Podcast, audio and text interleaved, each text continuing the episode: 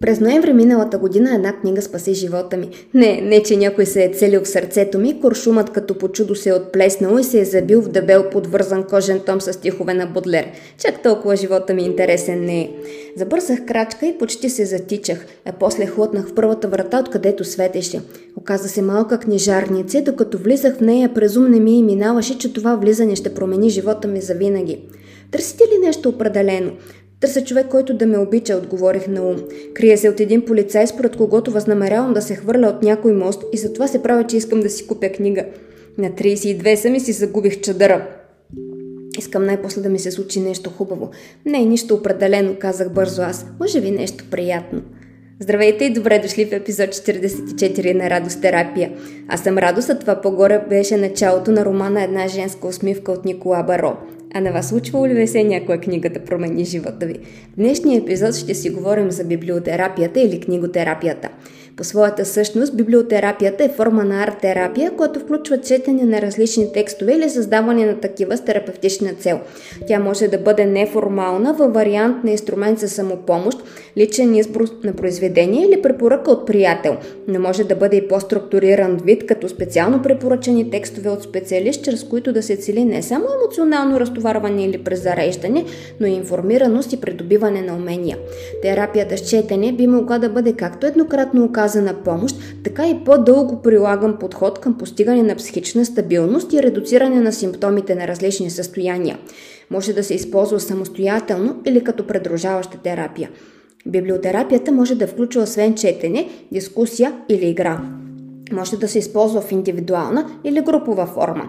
Когато се използва среда на групова терапия, дава възможност на участниците да дават и получават обратна връзка относно своите интерпретации на литературните текстове и как тя се отнася към техните проблеми. Спомага също така и за подобряване на комуникативните умения и годностите за изграждане на по-дълбоки взаимоотношения. Подходяща е за всички възрасти, за малки деца, подрастващи, млада и зряла възраст, както и за възрастни хора в края на техния жизнен път. Концепцията за четене като начин за улесняване на лечебния процес и постигането на терапевтични цели се използва в широка гама подходи за лечение. В най-основната си форма библиотерапията използва книги, за да помогне на хората да разрешат проблеми, с които се сблъскват в определен момент. Материалите са избрани според житейската ситуация на съответния човек. Разчита се на това, че взаимодействието на психичния свят на този човек с историята и съдържанието поместено в съответната книга ще има изцеляващо за него ефект. Ще облегчи неговото страдание, ще му помогне да подради някакви неща в себе си, да има по-добра самооценка и да може да си направи по-качествена преценка за нещата, да се приспособи по-лесно и по-успешно към промените във външния му свят и да израства и да се развива. След прочитане на предписаната книга, консултанта и клиента се събират отново, за да обсъдят начина по който главният герой се е справил с и приложимостта на решението към конкретната ситуация на клиента.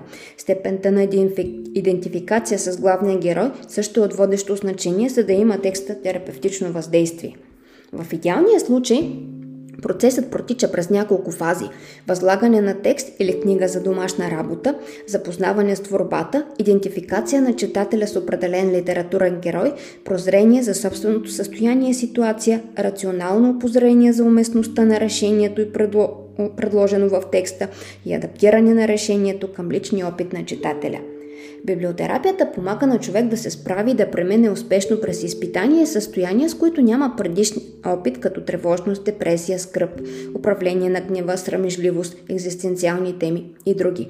Библиотерапията има за цел да преодолее тази празнина, като използва литературата, за да помогне на съответния човек да подобри живота си чрез предоставяне на информация, подкрепа и насоки.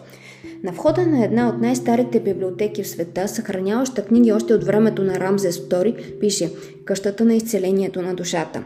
Светилището в Асклепион, предлагащо широка гама терапии, е разполагало с богата библиотека, използвана не само от страна на лечителите в техните проучвания, но и от болните по предписание на техните лекари. Болницата Аон Максур в Кайро е предписвала още през 13 век четене на Корана като част от медицинско лечение – През 19 век Бенджамин Ръш използва литературата в болниците като средство за развлечение и обучение, което да отбелязва той самия спомага за по-бързото възстановяване на болните.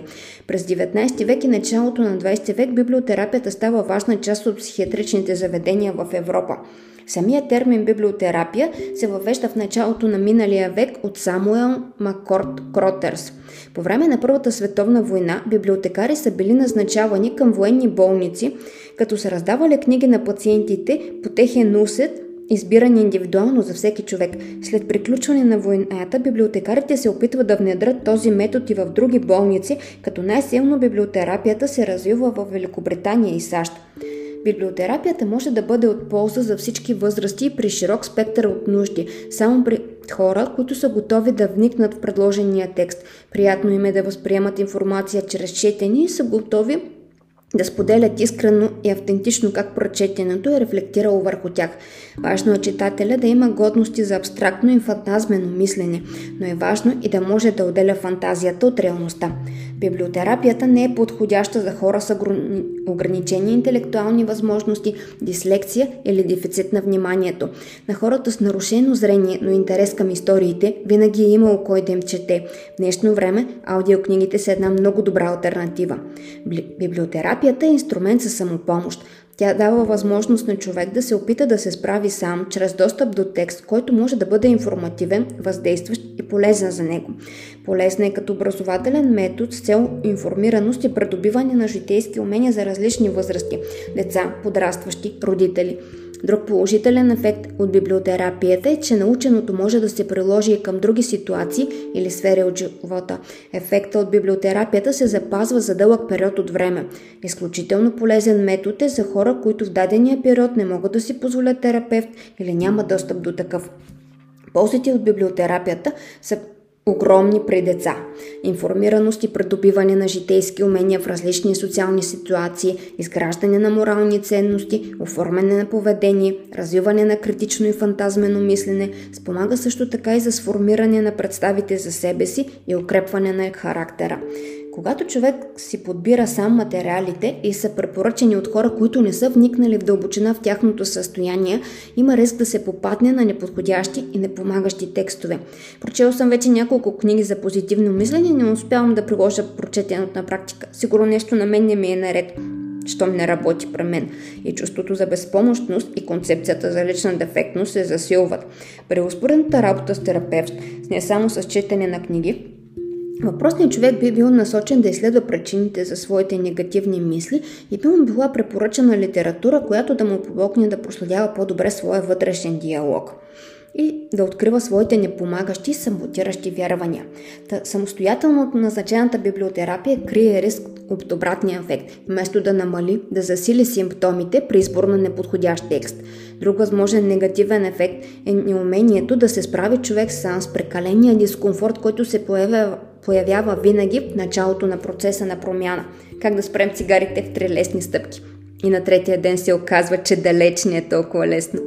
Друг важен момент е, че книгите могат да предоставят информация, насоки и варианти за справяне, но не предоставят мотивация. Ако няма нещо, което да те задвижи и нямаш причина да продължиш да се движиш, няма никаква стойност какво знаеш и какво си прочел. И съответно не се случва никаква промяна. Но когато човек е готов за промяна, може да му е нужно много малко да предприеме дадено действие. Има дори един такъв метод, при който отваряте случайна книга на случайна страница и получавате далечния случайен отговор. Има една такава история, в която един човек в много трудни дни от неговия живот е бил посъветван от един пастор, чрез този метод да потърси насоки в Библията. След време всичко му се било подредило и свещеникът полюбопитствал на кой текст е попаднал човека и какво е било личното послание за него.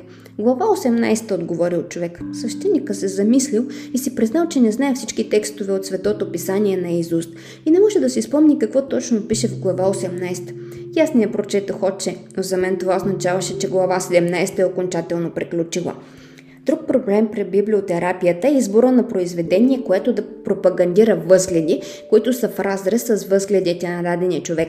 Историята по-горе беше свързана с Библията, но далеч не всеки в днешно време приема религиозните постулати за свои лични правила в живота. Някога назад във времето се е смятал, че библиотерапията трябва да помага на човек да развие своята духовна страна. Но какво означава духовна страна? За някои хора това е част от, да си част от определена общност, религиозна, окултна, уелнес ориентирана. За други това е концепцията за невидимия свят. За някой е по-елитарно понятие, което има връзка с култура и образование. Възможно е да е проницателен и проникновен ум. Да, библиотерапията може да помогне да развие човек себе си във всеки един аспект, включително и духовен, стига обаче да е избрана правилната литература. Вие имате ли си книга или книги, които са ви помогнали в определен етап от вашия житейски път? Ще се радвам да ми пишете и да ми споделите. Това е всичко за днешния епизод. Желая ви много вътрешна и външна радост и интересни книги.